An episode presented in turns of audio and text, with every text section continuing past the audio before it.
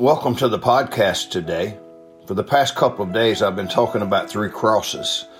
Today, I want to talk about those three crosses again. This will be part number four. Luke 23 33 says, And when they were come to the place which is called Calvary, there they crucified him, and the malefactors, one on the right hand and the other on the left. Remember, there were three men who were crucified on Calvary that day. On one cross, Jesus died to save us.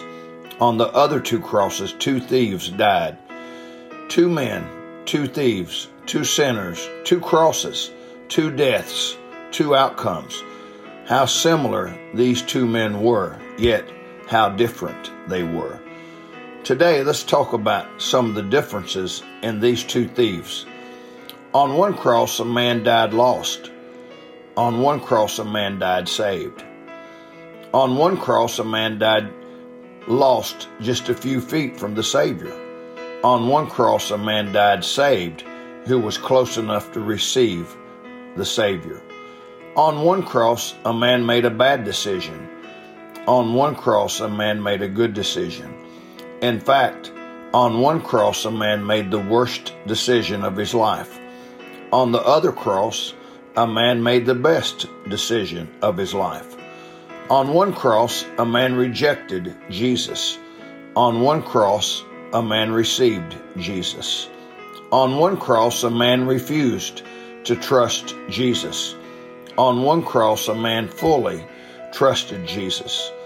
On one cross, a man paid for his sin. On one cross, a man's sin was paid for.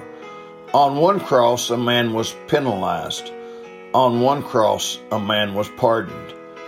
On one cross, a man died in rebellion. On one cross, a man died repenting.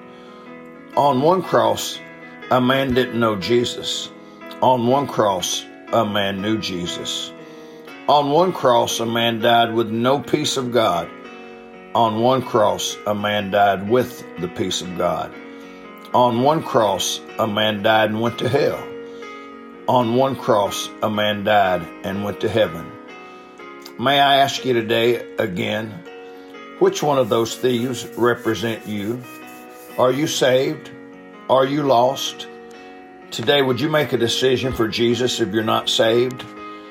May God bless you.